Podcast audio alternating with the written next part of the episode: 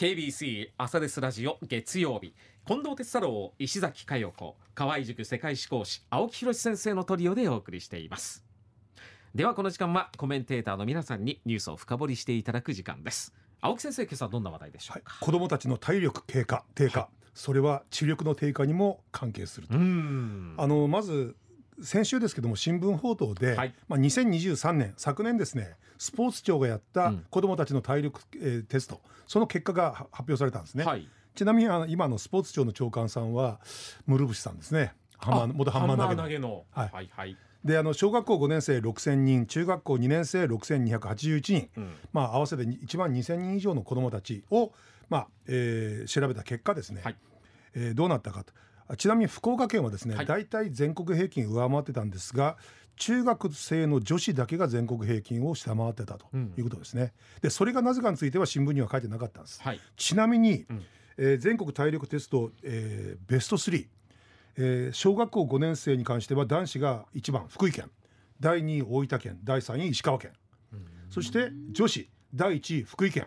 福井県小学校すごいな1番ですねそして第2位石川県。今度ね、震災ありましたけども、うん。そして第3位が秋田県。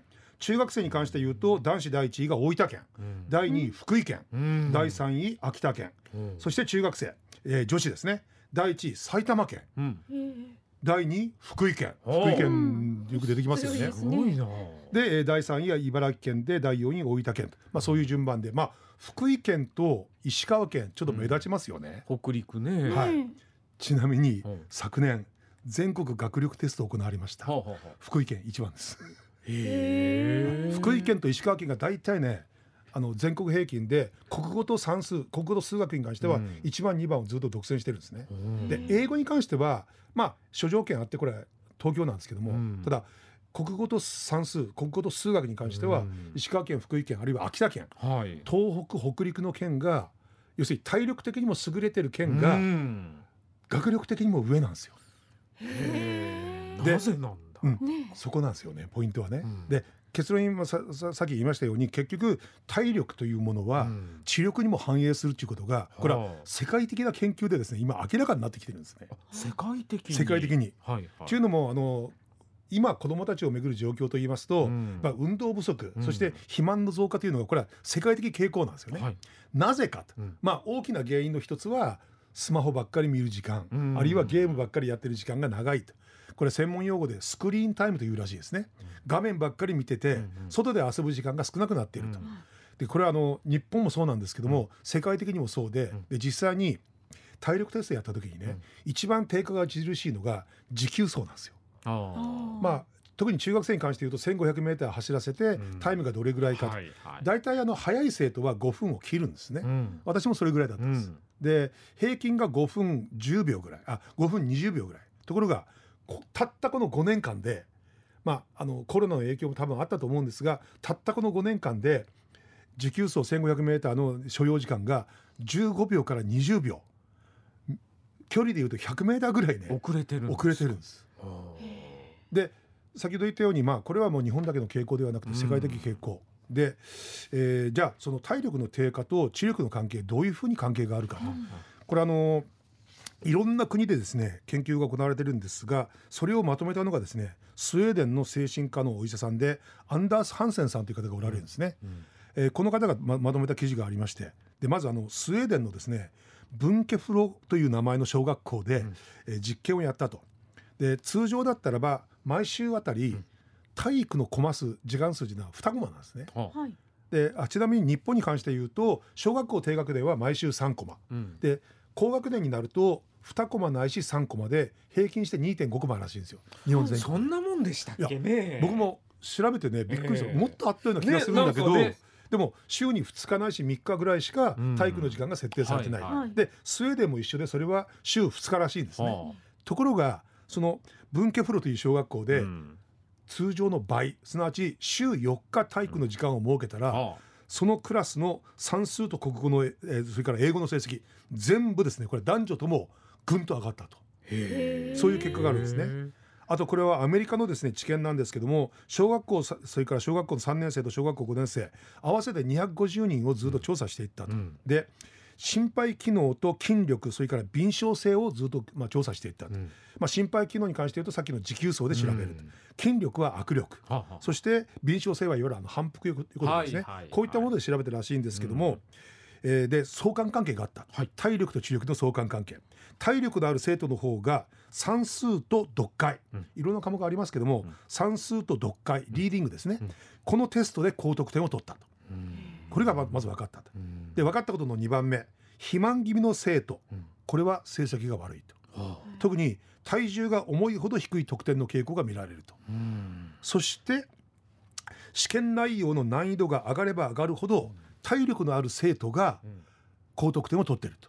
はあ。著しい高得点を取ってるうんでその原因をですね、まあ、アメリカのお医者さんたちがまあ調べた結果あの脳の中に海馬海のう馬と書いて海馬というところがあるんですね、はい。これは人間の記憶力を司る、うん。で運動をやった生徒は一一様にですね海馬の成長海馬が大きくなっているということらしいんですよ。よで、えー結局その、まあ、体力ある生徒の、まあ、脳みそを MRI で調べたところ、海馬の大きさにやっぱりその体体力が反映してるらしいんですね。でこれが記憶力みたいなものを、まあ、増加させてるということらしいんですよ。じゃあどれくらいの運動が必要かというと、まあ、9歳児だったらば20分ぐらいの運動ですね。でそれも激しい運動ではなくて、うん心拍数が150ぐらいになるような運動、うんまあちょっときついかなと、まあ、軽いジョギングレベルですじゃあね。20分ぐらいこう鬼ごっこするとか。あそうですね。それぐらいでいいっていうイメージですただよねまあこれあの心拍数の話をしてるんで多うん。分継続した動きがあった方がいいと思うんですよね。ああなるほど。有酸素運動で心拍数が150ぐらいの運動を20分間ぐらいやるやると、うん。これは成績が格段に上がっていくと。うんさらに、えー10代以降の子どもたちでいうと12分間ぐらいのジョギング。うん。これで集中力が高い状況がキープできると、うん。さらに、えーあその集中力が1時間以上続くと。いうことなんですね。うん。でこれ僕特にやっぱり注目したんですよ。ほう。っていうのも私自身、まあ、教育現場に立ってますけども、はい。特にこの10年間ね子どもたちの知的レベルが、まあ、ぶっちゃけ言うと落ちてるんじゃないかと。それをどこで感じるかというと、うん。授業中に生徒たちの集中力、明らかに弱体化してるんですね。あの授業って基本的には、うん。我々がしゃべる話をうん。聞く作業、はい。で人の作業ひ人の話を聞くっていうのは、うん。集中力いるし、まあ、体力もいるんじゃないかと。うん。で僕自身ねその体力が低下してるからし聞く力が落ちてるんじゃないかと思ってたんですよ。うん。である意味それを証明するような研究結果というのが世界的にいろいろ集まってきて、うん。私の体感が正しかったというのが分かって、はまあそれはそれでちょっと非常にまあ嬉しかったっておかしいけどね、うんうん思ったんですよね。あとフィンランドではですね小学校2年生約300人の生徒に歩数計を持たせると、はい。要するに何歩歩いたかですね。はい。でそれでも分かった結果何かというとたくさん歩いてる生徒ほどうん。たくさん歩いてる児童ほど、えーストレスに対する抵抗力が強いと、うんまあ、ここでいうストレスというのは時間を設定した上で計算をさせるというストレス、うん。あるいは人前で自分の意見をプレゼンさせると、まあ、そういったストレスに対する抵抗力ストレスホルモンというのが多く分泌されるらしいんですね。でそのいわゆる計算をするというストレス人前で喋るというストレスに耐えうるうん。力が養われてるっていうんですよね。で毎日たくさん歩いてる方がもうこれは明らかにあったということですね。でまあ暫定的結論としては先ほど言ったように心拍数が上がる有酸素運動を行った子どもたちの方がうん結局知力もうん。増強されているとうん。いうことらしいんですね。でこれについてはですねまあ脳みその中に白質という部分白い質と書いて白質という部分があって、うん。それがやっぱりそう強化されるらしいんですね。でこの白質っていうのは脳みそのどあの、まあ、全体あるんだけども特に左側の白質がその情報処理をやると。でそこが鍛えられていると、うん。あの運動によって、ん。だからフィジカルな運動というのはメンタル面も強化するっていうのは間違いないということらしいんですね。あとあのそのさっきのあのんご紹介したそのアンダース・ハンセンさんという方、まあ、スウェーデンの先生なんですけども、えースウェーデンはですね10年ほど前まで男性に関しては徴兵のシステムがあったんですね。はいだから入隊しなくちゃならないんですよ。うんでその入隊時にですね、えーその18歳の男たちに、うんそのいわゆる体力テストと知力のテストをやるらしいんですね。うんでここでも、えー体力が優れてる人間の方子供たちあのず男性の方が知力も優れてると。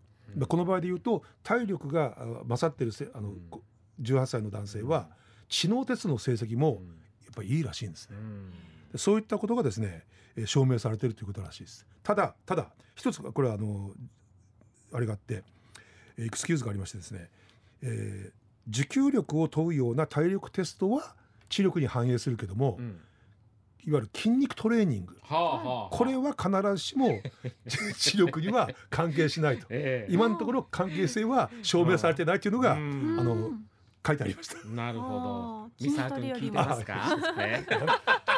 な なんで笑うんいですか？や思わずね今ピンときちゃったんで言っちゃったんですけど。うん。そうなんだ。結局まあその、まあ、結論な何年も言ってますけどもはあ。体力の増強は知力の増強につながると。うん。でこの間私がね生徒たちになんかこいつら、まあ、はっきりとせあの生き物としてやっぱり弱くなってるという感じがしてたんですよ。うん。生物として。うん。だからそれは結局聞く力の弱体化にもつながってるっていうのが、まあ、ある意味証明されたんでこれからは体力もですねうん。増強するようなことを一生懸命やっていくと。で実際に冒頭申し上げたように、うんその体力テストと学力テストは明らかに相関関係あるんですね。うん。本当ね。福井県とね石川県のワンツーフィニッシュあと秋田県か、うん。ワンツースリーフィニッシュなんですよ。大体において。なんかこうイメージするともう固定観念ですけど、例えば東大生とかってもうガリ勉君で、そうそうそう。なんかもうガリガリで体育はできないけど勉強だけできるみたいなイメージなんですけど、ねそういう子たちはたし確かにいるんです。ただそういう子たちはは体力がないにもかかわらずうん。知力だけ伸ばすことになんとか成功した連中なんですね。ではあぐんぐん成績が上がる諸君っていうのは、うん。やっぱり体力も優れてると。うん。俺これまで43年間生徒を教えてきたんですが、はい。一番頭がいいと思っている生徒うん。これまた結局東大に行ったんですけどうん。もこいつは福岡県でうん。走り幅跳びの記録持ってました、えええ本当ですか、うん。両方できる嫌なやつやったんですけどね、だからだからやっぱその勉強だけできる生徒みたいなものもいないわけじゃない、はい。けども、うん。多くのね、うん。国民的レベルで考えると、やはりうん。体力の増強というのが知力の増強に、まあ、かなりこう関係しているということですね。とするとまあそんな長い時間じゃなくてもいいから、うん。例えば20分間とか、うん。30分間とか、まあ、ジョギングをたしなむみたいな。で気になるのがねあその小学校特に中学校高校の部活、はい。運動クラブに入る生徒の数がやっぱり年々減ってるというけ傾向があると。そうですはい。まあ運動クラブじゃなくても例えば吹奏楽部だったらね、うん心肺機能鍛えられたりうん。するし、演劇部だって発声練習しますよね。うんだから、まあ、僕も ESS やったけども毎日走ってたし、うん。バレーボールやってたし、うん。だから一番困るのはやっぱり帰宅部と言われる人たちね、うん。こういった人たちがひょっとすると家に帰ってゲームばっかりやってんじゃないのかなと、スクリーンそこがちょっとね心配なんですよね。うん。とにかく体力こそうん。知力の根底にあると。大人にも通じるのかもしれませんからね。ね皆さんね。運動やってます？